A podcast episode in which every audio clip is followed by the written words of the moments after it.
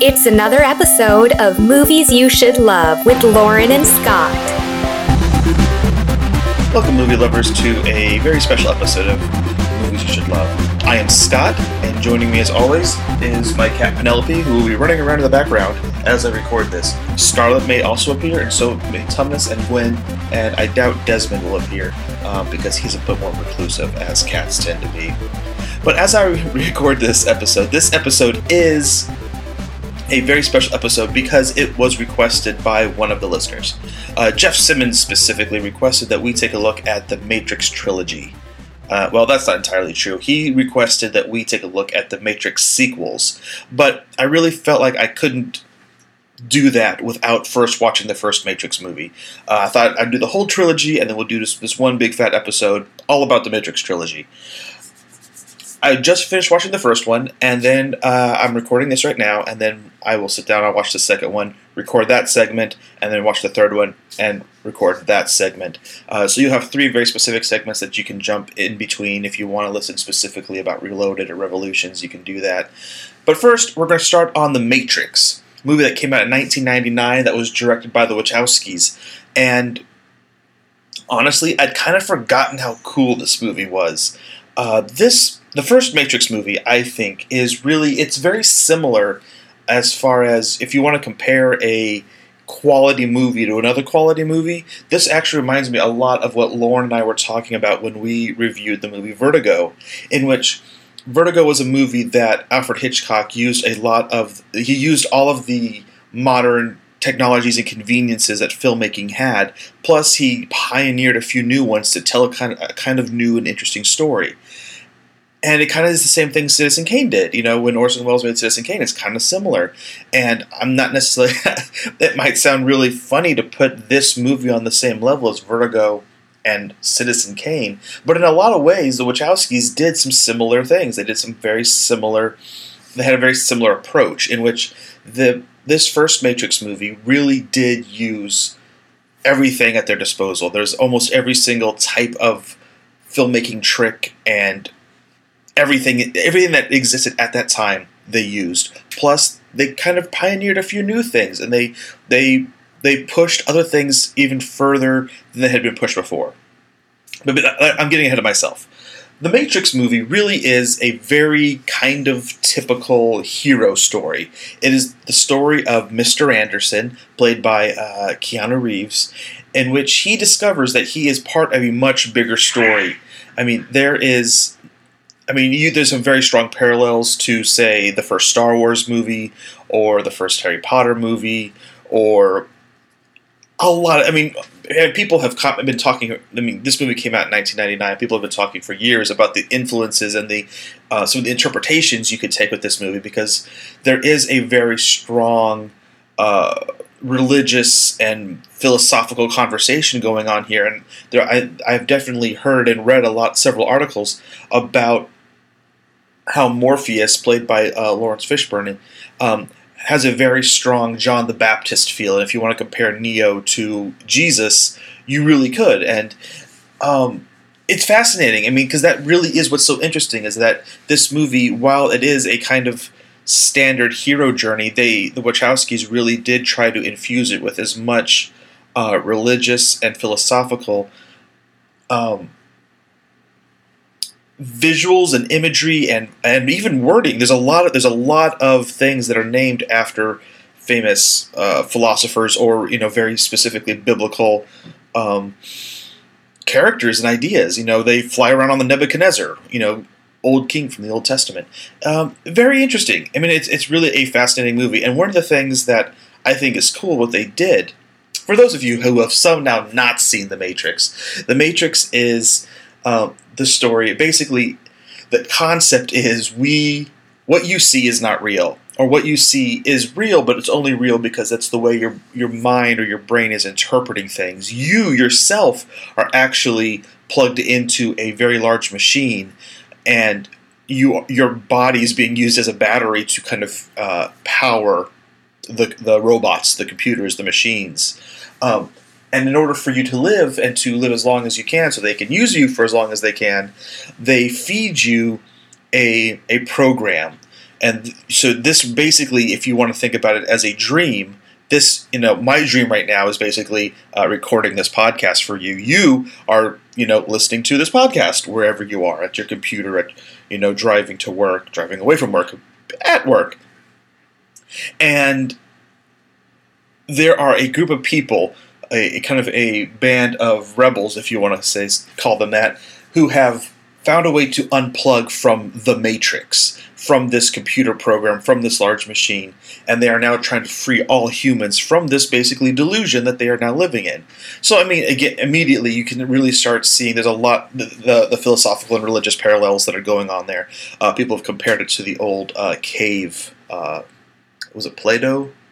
Think it was Plato who who told the story of the cave, where there was a man trapped in a cave and he was only seeing shadows, and he thought that was real until he got out of the cave and realized the shadows were just being. Anyway, it's a whole thing. I'll find a link.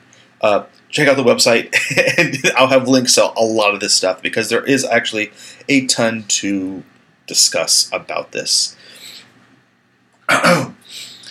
um, so once you are free of the matrix, you under, you understand the rules of the matrix. Once you can once you can recognize the fact that all of this isn't real, basically you're able to make it as real as you want, and you're able to bend this computer program. You're able to bend this reality to what you want it to be, which is a really really cool concept because basically the Wachowskis made a movie or they created a universe in which any of us can be superheroes you just have to believe.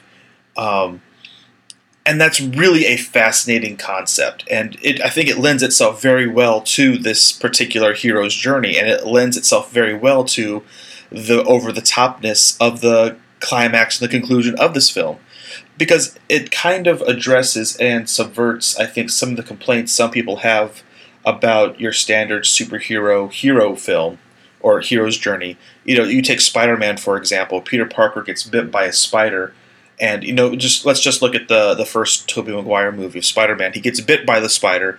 Um, he goes and he puts on this costume. He goes into a wrestling ring and fights this wrestler, wins easily, and then decides he's going to become a superhero it's just like it's just that like, and then the next day he has this awesome costume and he knows how to fight he knows how to swing on webs he figures it all out practically overnight.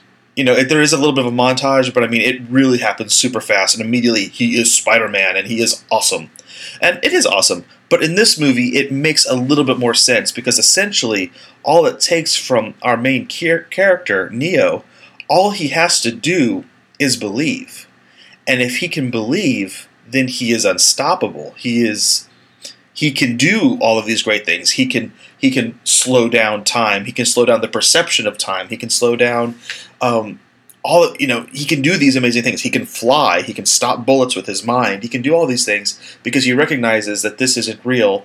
Or again, if this isn't real, he can make it whatever he wants. Kind of as if you were being able to interpret and write your own dream as you were having it very very fascinating stuff. Um, and which which actually, while we're on that subject, it, it might be this might be a good time to touch on that is also some of some parents and some parent groups uh, problem with this movie is that it tells the audience basically at least in this universe that neo exists in a universe that looks a lot like yours that you can do anything as long as you kind of uh, you believe it. And none of the, the, authority figures in this movie are all bad, horrible people. Um, when I say authority figures, I mean the police officers and I mean the security guards, everybody who essentially is at the whim of the machines in the Matrix.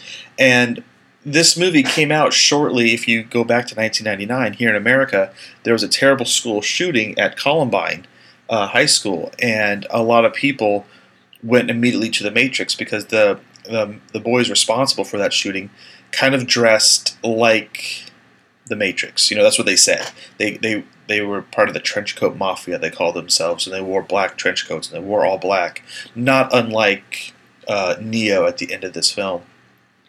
And that leads to this very uh, divisive and interesting conversation about the influence of movies. And does a movie like this, uh, does this movie, as one article puts it, does the Matrix does the Matrix inspire the disturbed? And I'm not sure if I'm really capable of commenting on it that time that at this time. I do think there is a responsibility filmmakers need to have but there's also a, a, responsibility that the audience needs to have and recognize that this is a work of fiction and not everything you see in movies can be or should be um, emulated. And i think uh, and again, this is a conversation that we're not necessarily ready to have with this movie, or I'm necessarily ready to have with this podcast at this time. But I do think it's a multi-layered conversation, and I do think it's possible that um, one, I don't think, I don't think movies are inherent. I don't think if anybody who watches this movie is going to turn out to be a violent person. Um, but I do think if you have a propensity for certain things, or if you are disturbed, or if you do have a mental situation that a movie like this might give you ideas. Um, but I don't. I can't really blame the Wachowskis for that. I can't really blame um, Keanu Reeves or anything. You know, it's like this is just a movie, and it's a fascinating movie to watch. Um, and so, on that subject, I'm going to uh, close it for now. And uh, if you want to have more on this conversation, please come by the website and we can talk about it some more. But for now, I want to talk about The Matrix. And what's really interesting about this movie as well is a lot of the influences that went into this movie. Um, the reason this movie was so successful and it, it had the the trilogy and it had the video games and everything that came out of this is that the Wachowskis brought to a brought something to Western cinema that had never really been seen before. And it could be argued nobody had ever seen anything like this anywhere before. Um, the only problem with that argument I guess, is that it's clear that they were very heavily inspired by Eastern uh, cinema and uh, anime. Because you can go back, and the people have definitely done this, and you can find some articles, and um, there's even a story. I don't know how true it is; it might be entirely apocryphal, but the story goes that the Wachowskis took a copy of Ghost in the Shell, which is a pretty fantastic uh, animated movie from Japan, they took it to Joel Silver, the producer, and they they said, "Watch this movie. We want to make this movie for real."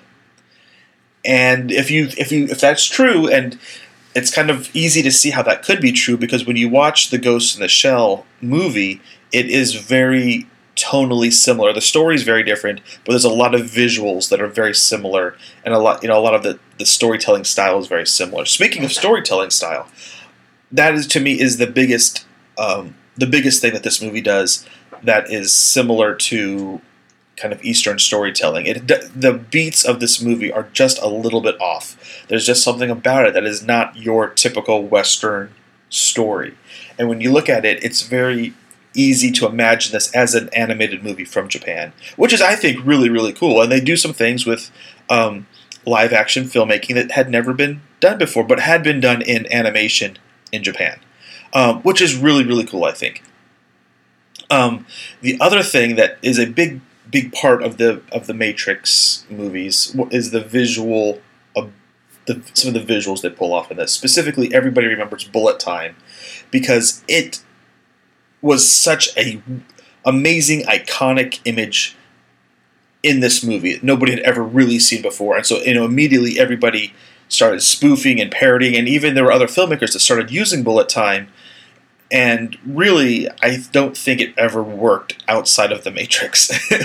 I really you know i think it takes a very specific situation to create a moment where you should be able to slow down the story or slow down the filmmaking to the point where you have a bullet flying through the air with it and you see the ripples of the of sound that it of air that is being broken as the bullet flies through it. I don't think it should happen in charlie's angels. I don't think it should happen in um, oh, what was the other movie I saw it in? I think it was The Art of War. There's certain movies where you just it doesn't need to happen in it because it's a very specific thing. But there's a very interesting story or argument that the Wachowskis didn't actually create bullet time. And what is bullet time? Uh, I'll answer both of those questions right now. Uh, the first is bullet time is what they call this thing, um, this filmmaking technique in which okay, I need to back up even further. Sorry. Um, as you know, film is basically uh, a sequence of captured images. It's single images being sped through a camera or being fed through the computer at such a speed that it looks like motion.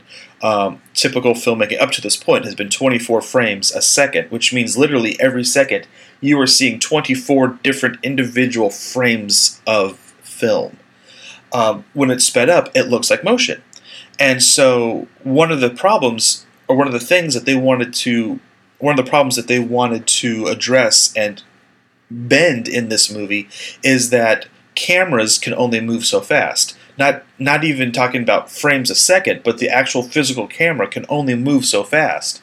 And so to show that they that the Matrix was something special and that people like Trinity and Neo were actually moving faster than um, a typical human, or that they were kind of maybe a little bit more in charge of the situation than a normal person would be. They wanted to move the camera at 24 frames a second. They wanted the camera to move in space in the same amount of time it took the camera to move. And that's something that is actually physically impossible for the shots that they wanted to pull off. And so what they did was they created a rig in which they had 24 individual cameras uh, still shot uh, like a like a typical DSLR, a, a just a typical camera was on this rig. There was 24 of them, I think, in the first rig, and when they would hit a button, each one of those cameras would take a single picture at the exact same time. And so then when you put all of those frames together, you get this mo- this moment in time where you basically are able to capture the same image from 24 different angles at the same time. And when you play those, it looks like the camera is spinning around a person super fast. But while the camera's spinning around, the person is essentially locked in one single uh, one single pose. And so that's how they got that shot of Trinity. That's how they got that shot of uh, of Neo when he's bending over and the bullets are flying past him. That's how they got the shot of uh, Neo and Agent Smith fighting at the end. Um, very, very fascinating stuff. And people have often credited The Matrix for pioneering that, um, but it's not. I don't know. People don't know if that's absolutely true because uh, Michel Gondry, who you might know as the director of Eternal Sunshine of the Spotless Mind and The Science of Sleep, and a lot of really cool music videos, used this same technique in um, a Smirnoff commercial, and I believe he also used it in a very well-known Gap commercial. If, I believe he was the director of the Gap commercial that also used this same technique, and the story goes that Joel Silver, again, the producer of this movie, basically approached Michel and was like, We want to know how you did that. We want to buy that from you, and we want to apply it to this. I don't know if that's true, because it is possible, because I, I, I was doing some reading, and um, that's one story that came out of it. And there was also another story about a, a kind of an, an architect, I believe it was. Um, uh, it was artist Tim McMillan who um,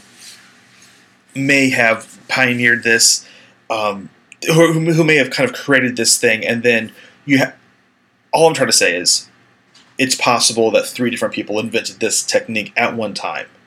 Um, because it's very possible. I mean, it just it kind of happens sometimes. People will have similar ideas, um, but it all they all kind of came out at around the same time. It was all very close to each other, and at the end of the day, it was the Matrix that propelled it through the stratosphere, that made it a thing that was emulated and copied and tried to be used again. And in a lot of ways, though, the Matrix did it in such a way that it was completely owned by the Matrix. So now, when you see it in other places, um, you immediately think of the Matrix, which I think is kind of awesome. And I love those little those those things because honestly, it's something that gives the Matrix part of it. It gives the movie a certain identity, and it gives it a an eternal identity that other people it actually encourages people in my opinion it encourages you to do something new as well as opposed to just copying it. Because by copying it you're kind of telling everybody yeah i like the matrix too and i'm just copying it.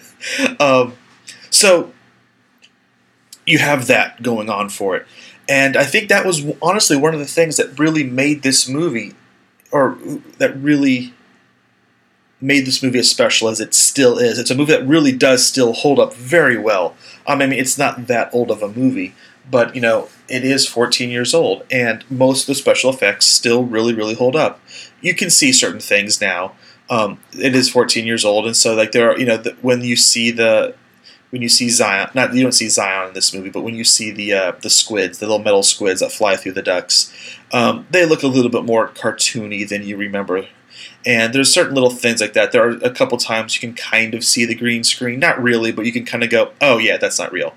Um, but it holds up really, really well. And see that, and that's kind of what I was talking about with the Wachowskis using technology, the technology they had, as well as pushing forward new technology. Whether or not they uh, created or had the idea for bullet time, they pushed it even further. And you and as I remember, they push it further and further, which each with each of the Matrix movies, it becomes more and more complex. They become much bigger shots.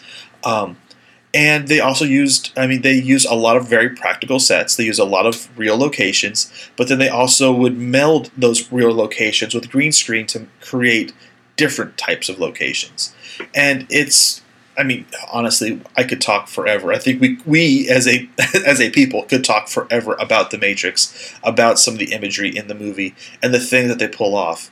Um, what I do think is interesting, and I, will I'll touch on this with the second and third movie more, um, is the way this movie ends. I think I think most people really like the first Matrix movie, and I think a lot of people just they have mixed opinions of the second and third movie, and I think it's I think that's honestly why Jeff wanted us to review the sequels is because um, the second and third movie are really kind of seen as inferior films to this one, and I think there should have been a little bit of uh, foreboding when when they announced they were making the second and third movie because what's interesting to me is um, the way this first movie ends ends very strangely when you think about it. Because up to this point there hasn't been much explanation as to who the agents are or their relationship to the matrix. They are really kind of seen as something inside the computer program. They are essentially programs and we understand that much. But up to this point their existence has been very physical even even when they yes they, they take over other people's bodies inside the matrix and then they fight neo. All of the fights up to the very end are a very physical fight are very are very grounded in guns and punching and all of this all of this stuff. And then the movie ends with neo literally flying into the and flying and disappearing into agent smith played by Hugo Weaving, the the fantastic Hugo Weaving. He is maybe my favorite part of this of this whole movie. Um, and then you see him explode, and then Neo is all that remains after Agent Smith explodes everywhere, and it's a strange, strange moment that is given no explanation, is really given almost no context until the second and third movie, where that moment is kind of explored and it changes the nature of who Agent Smith is and what he can do and all sorts of other things. But it's a weird moment, and that really is kind of the precursor of everything that happens, if I remember correctly, in the second and third movie. To me, that moment is more telling of where the trilogy goes, more than um, all the cool slow mo, the the choreography, the the philosophy, the, all of that. You have this moment where you go, "What was that? What just happened? How did what?" And that is my recollection of watching the second and third movie is going, "Wait, what now? Who's the okay?" Um, honestly, uh, the first Matrix movie. If you haven't watched it in a while, I would really recommend revisiting it. There's a lot of really cool stuff here. I apologize for Gwen barking in the background. I don't know what her deal is. She didn't watch the movie. She has no idea what she's missing. There's a lot of stuff in here that she remembers. Some of the corny stuff is still there. There's all those moments that were parodied, all the things, all those lines that you go, whoa. you know, all that stuff there. The the script isn't necessarily the best, but it's really it really does work. The whole movie really does work and is a fun hero's journey, sci-fi hero's journey. So um, even if you don't watch the second and third movie, which I'm about to do, I would highly recommend revisiting The Matrix. Um, it is definitely one of maybe the best uh, sci-fi movies out there. Um, and uh, I will leave it at that. I'm going to uh, go away now. I'm going to go watch Matrix Reloaded, and I will be back shortly. And I'm back. Time moves so strangely here. Just finished The Matrix Reloaded, put together a few notes, and I've come back to you to report on uh, basically my feelings on the second of the Matrix movies. Um, not as good as the first. There you have it. Uh, okay, so before I go any further, if I am overly aggressive or angry about this movie, it's only because upon putting the movie into my DVD player, I discovered that I had inadvertently purchased the full screen version of the movie, and I have no idea why that version even exists, and it just kind of made me angry for the first 15 minutes of the movie, which also led right into my anger over a particular gaffe in the movie, and I'll get into that here in a little bit. No, I'll get into it now. It really, with all the technology they have in this movie, with, with all the with everything they had going into this movie and what they put into this film, it really frustrated me and bothered me and took me out of the movie. That when Agent Smith kind of has his big for his big fight with uh, Neo, um, uh, about thirty minutes into the movie, the entire time he's talking and delivering this really well written speech, you can see a softbox in his glasses for the entire speech. You can see a very specific style of light that they use on film sets reflected in his glasses. Why they couldn't take that out in post, I have no idea. Why they didn't notice that when they were shooting, I have no idea. But it bothers me so much. Okay, with that out of the way, before I go in, before I really get into the story of The Matrix Reloaded, um, I want to go back to the year that this movie came out. The first movie came out in 1999. The second one, Matrix Reloaded, came out in 2003. And my memory of 2003 is several things. One was that I was kind of wrapping up my, I believe it was my second year of film school, and we went and saw this movie in the theater. A bunch of us film students. We were out in Arizona at the time filming a, uh, a short film called Angel in Chains, and we all went. Uh, we got we loaded up a couple of vans and we we drove to the theater to see it. Um, that's my big memory of Matrix Reloaded. Other than the other thing is that 2003 was kind of um, my that time period, not specifically that year. That was when I was really getting into uh, forums and chat uh, websites and message boards. And so I remember like The Matrix was one of those movies, uh, one of the first movies I really kind of disappeared down the rabbit hole in. Maybe I, oh, maybe not. Maybe it was the first Spider-Man movie where I kind of got involved with a lot of conversations online. But The Matrix was definitely one of those online movies where you could go places and just have endless discussions about the symbolism, about the philosophy, about what certain words just meant. And I remember when uh, we found out that the movie was going to be called The Matrix Reloaded, we started really picking apart what that meant. What does reloaded mean? Um, and I basically remember that it came down to two basic concepts that people kind of uh, bandied about. One was basically people going, "What's the second movie?" And so essentially, what you're having is it's like a the gun is being reloaded after the first initial bout in the fight. Matrix Reloaded, reloading the gun, second attack. I belong to a different camp. Um, the camp I belonged to was essentially saying that we thought it meant Neo, uh, Mr. Anderson, was going to be reloaded back into the Matrix, that he was going to be inserted back into it. He was going to be captured and put back in, and then he was going to have to find a way to fight his way out of the machine again. He was going to be inside the machine, but he was going to know he was going to know about the machine, and so he was going to fight it from inside. And so we were kind of excited about what this could possibly mean. That is not what the movie ended up being about it all. And it really, Matrix Reloaded essentially really was just a, you know, it's a sequel. It, the Reloaded doesn't really seem to have any extra weight or meaning behind it. Okay. So I think really this is the beginning of people's frustrations with this with this trilogy. I'll really, it, it, it's so it's it's almost a hard it's almost hard to get started on this because there's so much that could be said. Um, and what's fascinating to me is that while this kind of the Matrix Reloaded is where you can pinpoint like that is a problem, that is a problem, that is a problem. Th- these reasons right here are the reasons why people don't like or certain people don't like the sequels, there's so much of this movie that comes directly from the first movie that it's um, it's really kind of fascinating, and it's just like people I think were kind of blinded by some of the the fight scenes and the cool special effects, and so they weren't expecting the philosophical conversation that is essentially taking place in The Matrix Reloaded. Um, on top of that, the movie does suffer from um, pacing and plotting issues.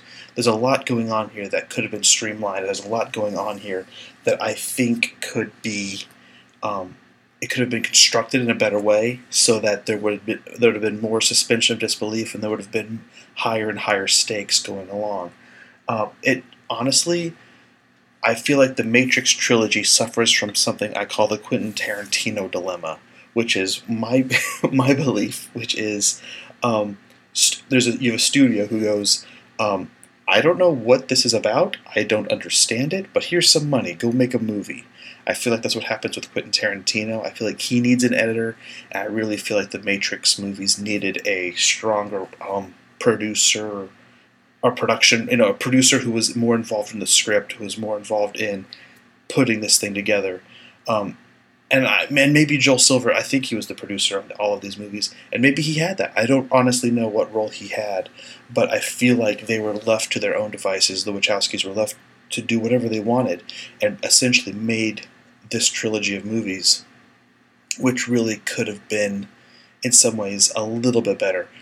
Because uh, starting off, one of the major problems that this movie faces is something uh, I call the Superman dilemma, um, which is essentially how do you stop the unstoppable? By the end of the first movie, Neo had practically become Superman. He was he was able to stop, overcome, and soundly defeat that which was previously completely unstoppable.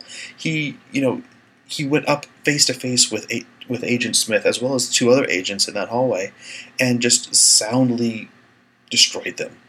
Um, so how do you create conflict for this character? How do you if he can if he can fly, if he can stop bullets with his mind, if he can you know move faster than anybody, and is essentially now that he understands the Matrix is not bound by anything. How do you create conflict for him? Um, I honestly think Richard Donner answered this question better with the first Superman movie than the Wachowskis did with this movie. Um, Richard Donner, when crafting the story uh, for the first Superman movie basically said that they recognize the fact that Superman is invulnerable. You know, you, you can't stop Superman. He can fly faster than you can. You know, he can fly. He bullets bounce off of him. What what is his weakness? I mean, yes, you have kryptonite, but what is honestly Superman's weakness? And Richard Donner and the the screenwriter said it's his heart. It's his his emotional core his weakness is, are the people he loves, which is really the earth, which is all of these people. And so when you look at especially the first Superman movie, and even into the second Superman movie, you have a very vulnerable Superman. You have a very emotionally vulnerable Superman. And that is how you do it, I think. And it, it works really well. I think that's been like the key to success in a lot of the best Superman comic books, even. Um, however, there is a perceived problem with the character of Superman in that he cannot be stopped. And so, here at the beginning of The Matrix Reloaded, the Wachowskis try to answer that question because um, in the first movie, if you remember, you know, Agent Smith was unstoppable. His very presence, an agent's presence, just put the absolute fear into every single person. Um, one agent was able to take out Morpheus, who had been working years and years in the Matrix. And so, how do you do it? Um, in the very first scene, basically, in the, the first time uh, Neo meets some agents in the movie, he starts to fight them, and he it seems that he thinks he's going to be able to defeat them pretty handily. Um, but they seem to be able to take him on, and what happens is he goes, "Hmm, upgrades," and so we're guess we're kind of led to believe that somehow the the computer program has responded, I guess, to Neo's presence and have made their programs run faster because that's essentially all what the agents are. They're just computer programs monitoring things and doing things. The, um, they also up the ante, and this gets into another one of the plotting problems. Is that they bring back Agent Smith. Agent Smith was completely destroyed in the first movie. We see him completely actually explode and shatter all over the screen. And when you take that idea and you realize what happened there is that Neo destroyed a computer program, what they do, and it's actually a really good idea. I think it's a, it's pretty well executed. Is that um, Agent Smith is no longer an agent. Now he's just Smith. He is no longer part of the system, but he still exists for some reason. He shouldn't exist. And that, in a lot of ways, is what a computer virus is. It's a program that shouldn't exist, but is in your computer. And it starts infecting other parts of your computer. It starts taking over your computer. And it will eventually destroy your computer. I lost a computer in college to a, a virus, and it was awful. And so that's really Smith's role in this movie and it's really it's a concept that is perfectly realized in the in the Neo versus a billion Agent Smiths fight scene. It's um, you have like this you're starting to understand what Smith can do now. He's infecting all of these other people in the Matrix. He's taking them over and using them to fight and fight Neo. The problem with that scene is, well, there's there's a lot of things you could talk about that scene. It's a, it's a really fun scene to watch. It's a really it on a pure spectacle level. It's awesome. You know, it's some of the special effects don't hold up quite as well. It's definitely easier to tell where the computer animation kicks in and where the, the real actors are. Um, but it's for on the spectacle side, it's great. But from a storytelling perspective, it sucks because it takes place in the first hour of the film. It takes place like I think 45 minutes in, if I remember correctly. And after you see Neo fight a billion Smiths, what are the Ninja Turtles going to do to him? Um, the Ninja Turtles I'm referring to are the Merovingians' henchmen up in the the chalet when they have their fight. Um, I call them the Ninja Turtles because that was Kelly actually saw this movie before I did. Um, Kelly, my wife, and she goes, "You're to love it." There's a scene where they fight with all of the Ninja Turtle weapons, and so ever since then, to me, that scene where Neo fights the guy in the chalet is the Ninja Turtle scene because if you watch he fights every single person. Every person at one point during the fight will pick up one of the weapons used by the Ninja Turtles. It's kind of fun. But when he's fighting them, what possibly, what threat could they be to him if a billion Smiths could not stop him? I mean, while technically, yes, he didn't defeat Smith in that moment, he didn't lose. He, he got away safely and he lived to fight another day. So, what are these four people going to do to him when he's fighting anybody else throughout the movie or even into the next movie? What possibly could you throw at him that's going to really be a challenge to him? And you can tell that the Wachowskis actually had a problem with that. There's because in that same chalet fight sequence, there it happens twice where Neo chases somebody, but they get to the other side of the door before he does, and they were able, so they are able to close the door before he's able to get through it, which doesn't make any sense because in the first Matrix movie they already have demonstrated that he has uh, the ability to move extremely quickly within the Matrix, and we even see later on in the movie when he wants to fly somewhere, he's able to fly there super fast, like sonic boom fast. So why is he chasing somebody on foot at the speed of a normal human? It does like it just it, it hurts your brain a little bit, and you kind of feel like that if it had been more well thought out, you wouldn't have this sequence where two times in a row he chases somebody only for them to get away, and they're not moving faster than him. They're, well, they just have a slight lead on him, and thus are able to beat him somewhere. It's a little bit frustrating. Um, and so eh, you you feel like like especially the the problem with Agent Smith leads to the this plotting and pacing problem where they seem to have like these really long drawn out conversations and then they go oh we should have them fight. And so they have a really elaborate fight sequence and then they which which gets you all amped up and excited and then they'll kind of lay back then for a little while and give you a really slow drawn out conversation again. When really that fight sequence with the Smiths shouldn't have happened until the very end. That should have been like the thing Neo did. like he should have been fighting the Smiths while Trinity was uh, being chased by other agents and getting shot and all of that. Like that should have been that would have been an amazing climax to this movie. And I feel like you could use a lot of the same set pieces and use a lot of the same conversations, but just a slight reorder of things, I think might have led to a more satisfying um, film experience.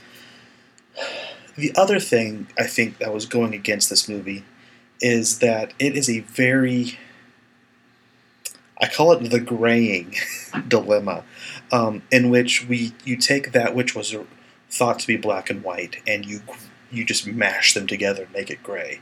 This movie, and it, it's a very again going back to the the anime and the Eastern influences of the filmmakers. It is a concept that comes, you know, you see a lot in Japanese filmmaking and in Oriental, whatever you want to call it, Eastern filmmaking, where you have a lot of movies that don't necessarily have um, an antagonist. You take a movie, uh, a great example of this is a movie called Grave of the Fireflies, which I recently watched. It's a movie about a basically a, a brother and a sister um, in Japan after their city has been firebombed. And it's really just a story of survival. And there's a lot of internal conflict. There's a lot of even external conflict. They're fighting to survive in this war torn country.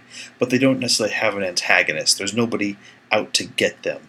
There's nobody um, chasing them down. There's nobody for them to fight against. Ultimately, at the end of the movie, um, the the villain of the movie is the the older brother's own sense of pride. And it's a fascinating concept, and I think they do something really interesting with it here in Matrix Reloaded. But it's a concept that I'm not convinced Western uh, a Western audience was fully prepared for um, because essentially what this movie does in Matrix Reloaded, we discovered this this conversation begins to take place that basically says um, that there aren't any good guys or bad guys in this story, but rather everyone is serving their purpose. Everyone needs to exist, and everyone needs to be doing what they're doing. Um, if if they stop doing what they were doing, what then? You know.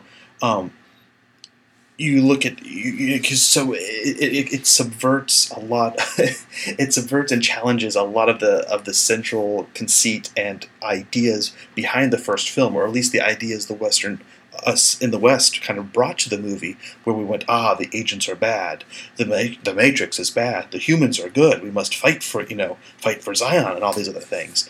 And then you kind of realize through these series of conversations that really no, this is all kind of how it's supposed to be. This is the world as it is now. If you destroy the machines, what would the humans do? Because if you destroy the machines, then as the as the guy says it, what do you do for electricity? What do you do for running water? What do you do? You need machines. Humans need machines.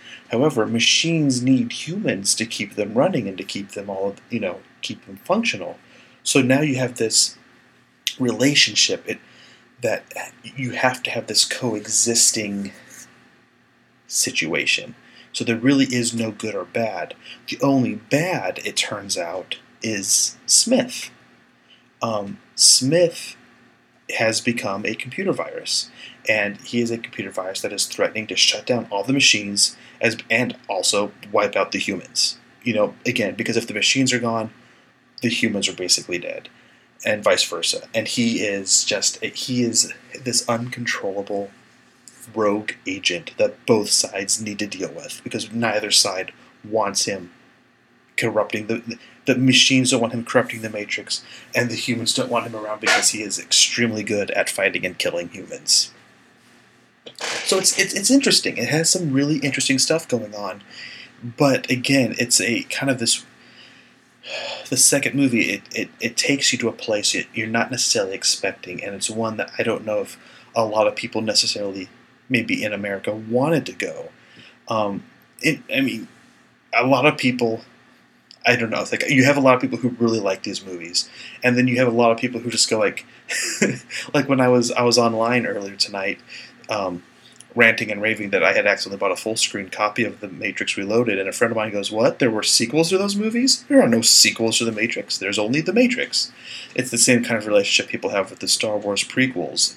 We have what we like, and we we can ignore the others if we don't like them.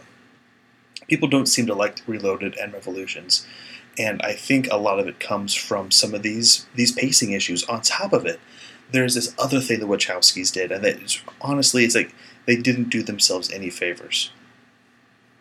Um, there is a lot. The the heroes of this movie go through the majority of this movie having no idea what they're doing. Um, and so, if they don't know what they're doing, how do we, the audience, how are we supposed to know what they're doing? Um, it's it's kind of frustrating because if you follow the plot of the movie, you have uh, Morpheus and you have Neo and you have Trinity. We'll just no, we have those three. We'll focus on those three. You have them. They get a message that the Oracle wants to see Neo, but and we kind of get the sense that Neo's been looking for the Oracle but can't find her anywhere. So he goes and he meets with her, and she says, "You need to go to the source because if the one finds the source, this is what Morpheus thinks. Also, this is the prophecy that once the once the one, you know, Neo gets to the source of the Matrix, the war ends." And so then he goes throughout the rest of the movie trying to get to the source. So he has to go find the keymaker, who's this guy who can get them into this place where he can get to the source. And it's and that's kind of the movie. It's like it's then him trying to get into this building where they've kind of said this is where the source of the matrix is, and he's going to destroy the source. Except when he gets there, he is confronted with the architect in one of the most unfortunate monologues in film history. Um, watching it for the I don't know how many times I've seen this movie. Probably this is probably my we'll say sixth time seeing this movie. It's probably more, but the more times you watch it, the more you really do understand what the architect is saying. That being said, it's still not the best written monologue of all time, and it's a very it's a very frustrating monologue because at the very beginning, he, the architect says, "You're human, which means you're going to understand some of this, and some of this you're not," and almost feels like an out. And then they they they seem to the Wachowskis, and maybe they just maybe they're wordsmiths, and I don't know it, but it really feels like they wrote up a speech and then they pulled out their thesaurus and changed all the words, found all the all these great synonyms for words that they wanted to use, and then gave that to an actor because it's a very convoluted, very um, exposition heavy monologue that explains the history of the Matrix and the history of the world. And he introduces this idea that the one, this Messiah that is Neo, isn't really all that special. It is only that, in that, the one symbolizes a new moment in Earth's history when basically they restart Zion. There's been, Neo is the sixth one to show up. And every time that happens, they plug him back into the mainframe, and Zion is destroyed, and a new Zion is started with like 23 new people who will repopulate the Earth, and and then they will be told as they are released from the Matrix that they are the first, and it goes on and on like this forever. And so I don't know. It's it's it's not terrible. There's a lot of really great sequences in it, and honestly, some of my favorite special effects in this movie. Um, some of my favorite sequences involve special effects that you can't tell are special effects.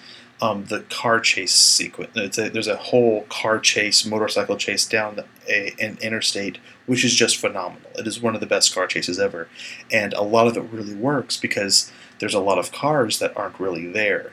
There, I mean, there's a lot of cars that are there, so they can weave around them, and the motorcycle can do stuff. But then to make it even look more dangerous, they put some uh, even more packed. They put some CG cars in there, and they and it's it's great. It's a really great sequence. Um, it's probably the best sequence of the film. Um, the other problem I think this movie suffers from it, what why people kind of don't like it so much, is that there's a there's a very strong sense of sequelitis in this movie. Um, there are sequence like it ends in almost the same way the first one ends, in which we have one of our main characters mortally wounded and the other one just then there and the love of that person's life just somehow magically heals them. I think it works a little bit better in this in this one than it does in the last one, but because it's the second time we've seen it, you just kind of go, "Oh, look what they're look what they're doing again. That's that's great. Cool. Love heals all wounds, I guess." Meh. You know, it, it there's some repetition there, and you can also get the very strong sense that the Wachowskis are trying to outdo themselves and try to raise the bar with their special effects and with their the sequences. And so you have this huge bullet time sequence in which two trucks plow into one another, and there's some cool stuff going on.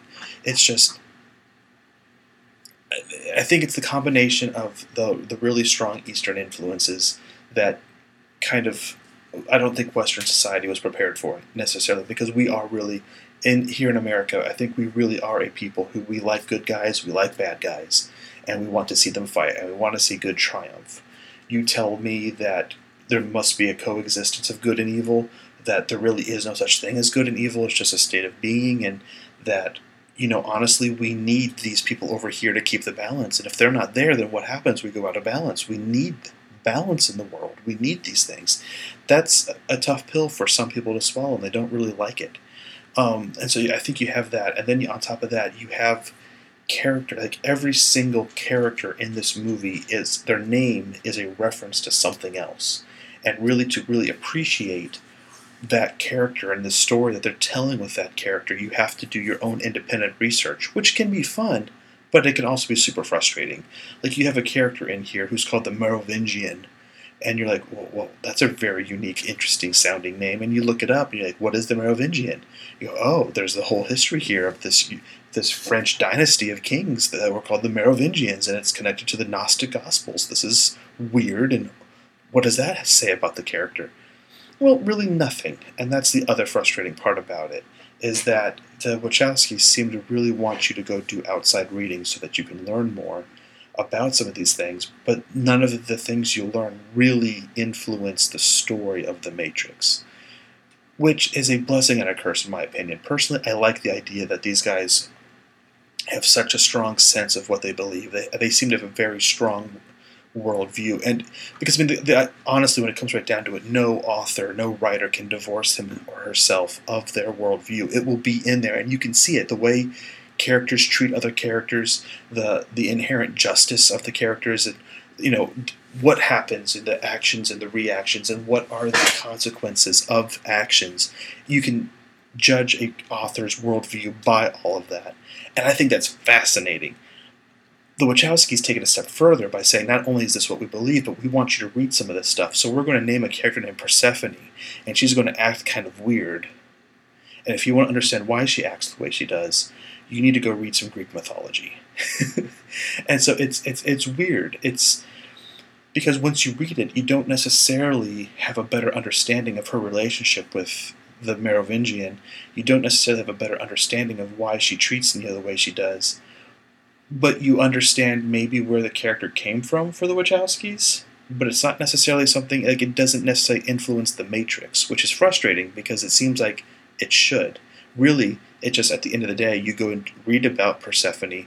What you're going to get is more knowledge on the Greek myth of Persephone. Um, so all of this, putting you know, so this is I think some of the, the, the frustrations people have with this movie, and some of the frustrations I definitely have um, with the movie. I think the biggest problems with it are that it, I think it's very exposition heavy, and some of the exposition is is littered with very big words that we're not used to. And there's nothing wrong with big words, but it's just when introducing so many theories and philosophies and concepts. And some of it is just philosophy, some of it is very specific to what the matrix is, some of it is just there, and you go, could could that be worded better? Could could you tell me what you're you're talking about a little bit? You know, when you you never quite can tell if a character is talking and they're just trying to challenge Neo's worldview, or if they're actually telling him, no, this is what you're supposed to do, because everything has a very specific title, and these titles are sometimes a computer term, and sometimes it's a, a term that comes out of the Old Testament, or out of a Greek myth, or out of something else entirely. so I think some of those, I think you, you couple all of this together, and I think it, it led to a general disappointment. If I remember correctly, the movie did well in the theaters, but I wouldn't be surprised. Because um, the other thing is, is that Matrix Reloaded and Matrix Revolutions were filmed back to back or concurrently. They were filmed together, like Lord of the Rings. Um, I I wouldn't be surprised if they had filmed Reloaded and then waited a year to do Revolutions. I wouldn't be surprised if um, Warner Brothers or I think it's Warner Brothers made this movie. I wouldn't be surprised if they had a slightly smaller budget for Revolutions. I think they were very smart to put these two together, and they actually released them very close to each other. They Reloaded was released in the summer, and then Revolutions was released in the winter of the same year. And it's you know honestly, it's it's an interesting movie. I'm not convinced it's a necessary movie, um, because what the groundwork that is laid, and we'll get into this in the third movie, but the groundwork that is it, it, the seed is planted at the beginning, at the very end of the first Matrix movie. You have Neo talking on the phone, and he says to the computers, I'm going to show them a world where they don't need you. He doesn't say, I'm going to destroy you. He says, I'm going to show them a world where they don't need you. And that is the and then you start seeing that is actually what is happening in the second movie.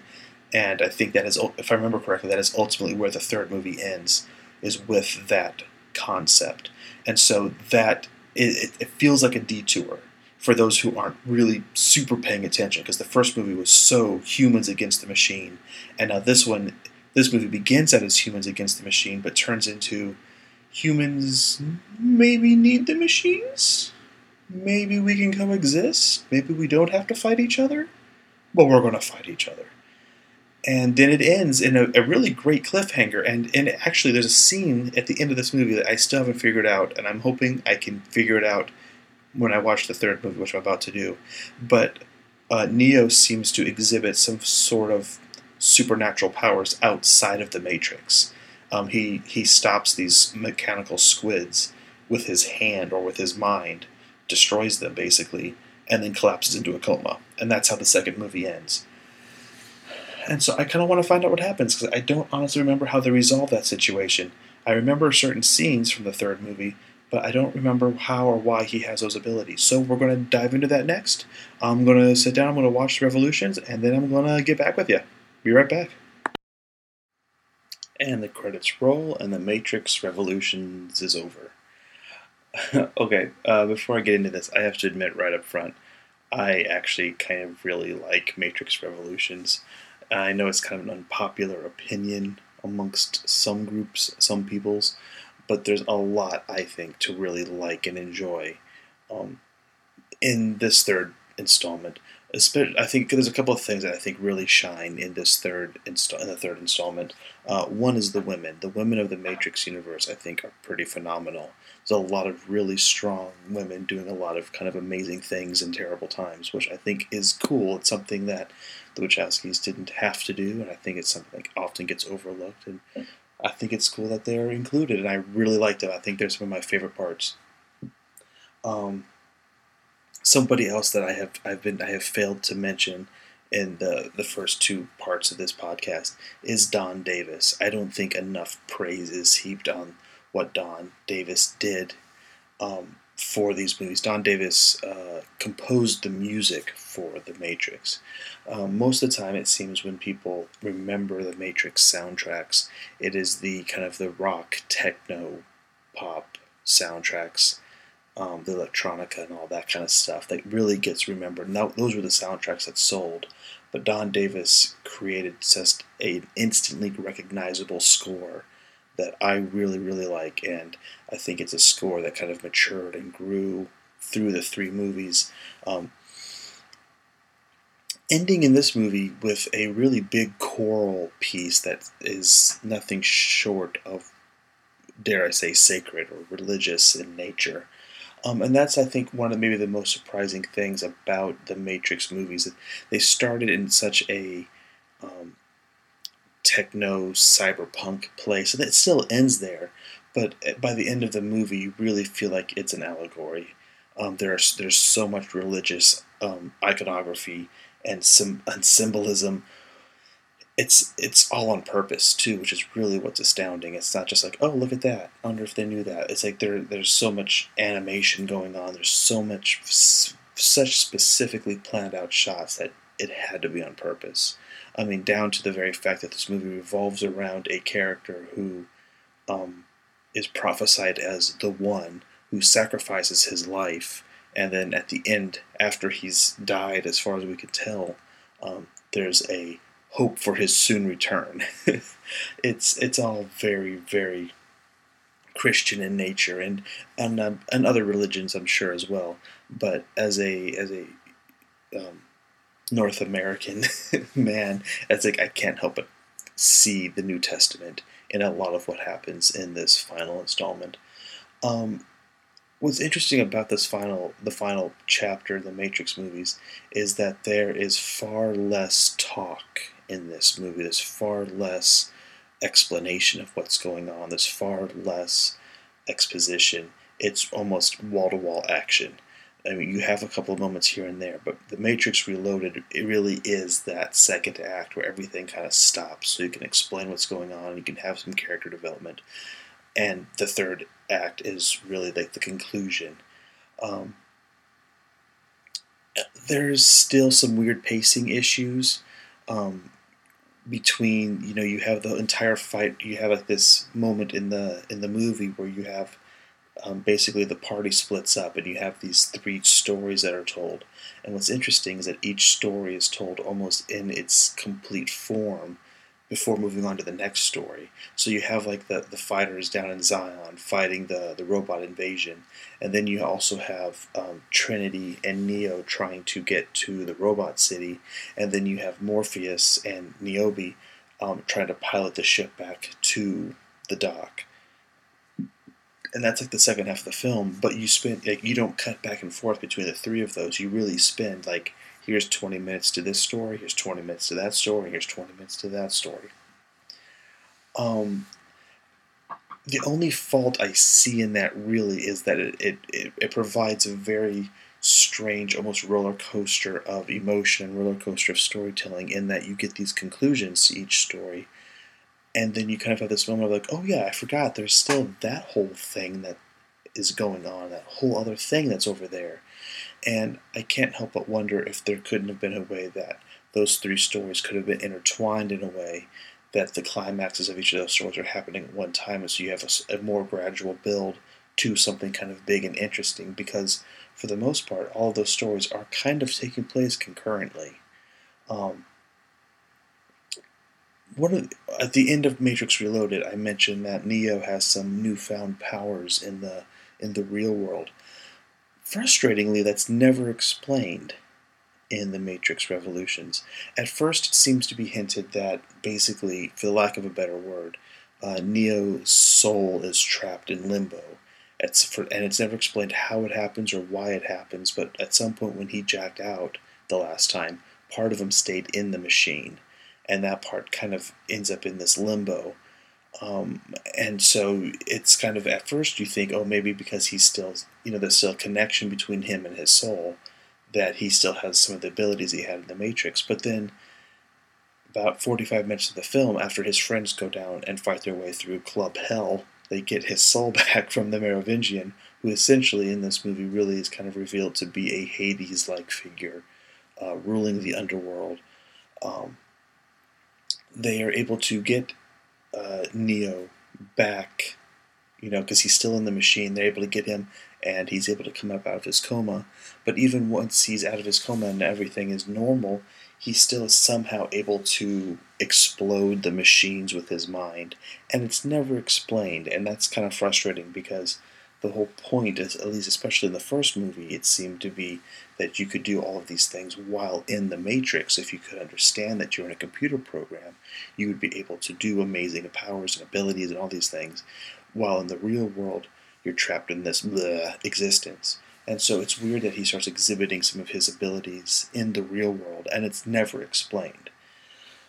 Um, the movie concludes with a very large um, fight uh, between uh, Neo and Smith and all the Smiths in the rain, and it's this really big Superman fight that, um, for those Superman fans out there, you can't help but think of uh, Superman 2, uh, that, that climactic battle over Metropolis where Superman's fighting uh, the three other Kryptonians. But it's this really big, awesome sequence that, like, the first time I saw it, even in the theater, I was like, they need to make a Superman movie like this because a lot of what's going on is what you see in Superman comics, and it's it's fun. It's a fun sequence. The frustrating thing about it, again, and I think, and I kind of touched on this during the Reloaded sequence, um, is that it ends the same way the first movie ends. It ends with um, basically Neo infecting Smith and Smith exploding it's kind of it's this weird repetition that I think ultimately led for a lot of people to be um, have an unsatisfied feeling at the end of the movie. It's really ingenious the way they deal with it. You know, basically Neo sacrifices himself to the robot city. They plug him in, and so when uh, after the fight, after Smith tries to infect um, Neo, he doesn't realize that Neo's actually plugged into the Matrix and specifically plugged into the robot city. And so once he infects Neo, the robot city is able to pinpoint Smith's location and is basically, for lack of a better phrase, able to download or install an antivirus program um, that is able to isolate Smith. And it goes into Smith and it goes into all the Smiths, and all the Smiths explode, um, leaving this new world. And that's kind of the end of the movie. It ends with that, and it goes on to this moment between the architect and the oracle, and this new little girl we met in the third movie named Sati. And it's it's kind of a strange, ambiguous ending in which the the architect basically promises that any other humans who want to be freed from the matrix will be, but they're they are going to live in peace, and that is, I think, a a very cool. That is the one thing I would really praise the Matrix movies for, is that it is a movie where people are fighting. By the end of it, they are fighting for peace. They're not fighting for dominion. They're not fighting to eradicate somebody. They are fighting for peace. So in the end of the movie, there is a basically people have to come to an agreement where they say, I'm going to exist and you are going to exist, and we're going to try to coexist together for as long as we can until, of course, we kill each other all over again. I do think that is very cool. Um, I wish the conclusion was a little bit more. I mean, and that's the thing about peace; it's always kind of up in the air. And so the that ending of like, will it last? Won't it last? Will the sacrifices be worth it? We don't know. We will see. That is kind of a cool ending. It's just it's ambiguous and it's also between the scene is between basically four characters that while we really kind of liked the Oracle, we never really got to know her. And Seraph is there as someone who we didn't really ever get to know. The architect is there who only ever had one scene that was awful. And then Sati is there, and we don't really know a whole lot about her other than she used to be a program, or is still a program, that doesn't have much function in the Matrix. And so for the movie, for the whole trilogy to end with that moment, instead of ending it with Morpheus, instead of ending it with Trinity, instead of ending it with Neo, or um, any of the other characters we've come to know and love over this trilogy, is kind of a strange step to take. I think, and I think it. I think that's one of the things that kind of frustrated some people. The other thing that, um, as far as the as far as the whole movie experience goes, one thing that frustrated me was the first time I watched the the first Matrix movie after having seen the entire trilogy, I realized that the second two movies are completely encapsulated in Neo's conversation on the phone. If you go back and watch that last scene in the in the first Matrix movie, it ends with Neo telling the computers or telling Agent Smith or whoever's listening on the phone, he said, "I'm going to fight, and I am going to show them a world where they don't need you." And the, what he says to the, and that's exactly what happens in the second two movies. And I mean, while while it's I mean that's cool in one in one regard, in the other regard, it make for me it really makes the second two movies feel really unnecessary because I got that from the first movie. I got all of this from the first movie. He says this is what I'm going to do, and in the end of the first Matrix movie, he flies into the stratosphere off to do that. And for me, to me, that tells me, well, in my mind, he succeeds. It's a good ending. It's a happy ending, and he's going to go do that thing. The second two movies are basically like four hours dedicated to that, those five sentences. Like, well, this is how he did that, and this is you know how one does that. And to me, that kind of makes the movies feel a little unnecessary because ultimately Morpheus was right, Neo was right. Um, they just didn't realize there was aspects of their rightness they didn't know, but ultimately they were correct.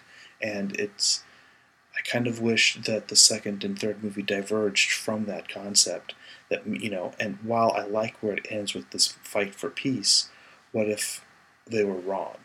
What if they couldn't have peace? What if they, you know, or what if the fight that he started in the first movie wasn't the fight that he needed to be having? Or what if some, you know, I wish there had been some kind of divergence from that closing monologue, I think that would have made them feel more necessary. Or like, you can say that, But saying that really requires this.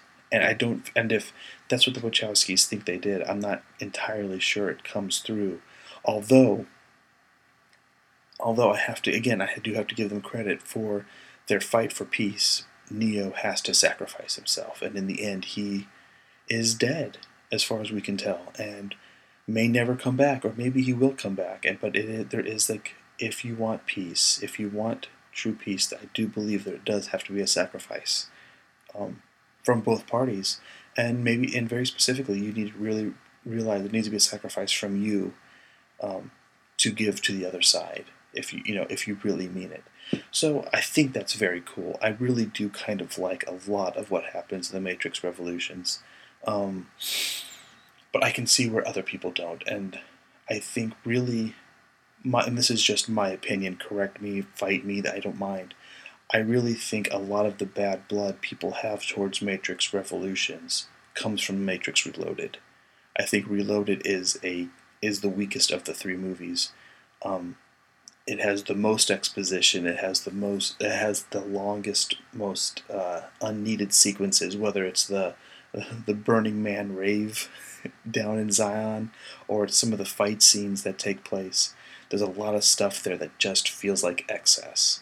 Where this this third movie, while it has some plotting issues, I think it moves along at a much faster clip, and I think it is a little bit more economic with some of the things it does, and it has a lot more fascinating things to look at, like just this concept where in, at the near the end of Reloaded, uh, Smith is able to download one of him. Like he's able to download a copy of himself into a human being because he infects somebody who then uses the phone to wake himself up in the you know in the real world.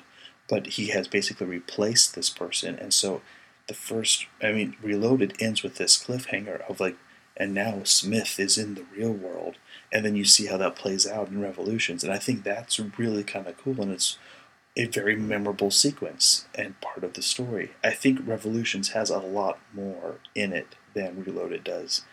That being said, I don't think Reloaded or Revolutions is necessary. I think you could watch the first Matrix movie and get everything you need out of it all you're going to miss out on really are some pretty cool fight scenes, you know. And I mean, the Matrix movies, I think, as much as this might pain the Wachowskis, I think there's a lot more style than substance in these movies. Um, there's a lot to think about. They they, he, they do try to infuse it with a lot of philosophy and a lot of things going on there, but I don't. I feel like you're going to get more out of it depending on how much you bring to it it's not necessarily going to change the way you see the world. It's not necessarily going to change the way you, you perceive things, but it may encourage you to reflect on your own worldview. And I think that, at the end of the day, is a good thing, and maybe the best thing going for the Matrix movies is that it makes you question how you see certain things, you know, and to get in a way that for at least for me, it made me reflect on my own personal worldview and go, do I agree with some of this stuff? Some of the stuff I do agree with. I think that's interesting. Some of the stuff I do not agree with, and that's kind of interesting.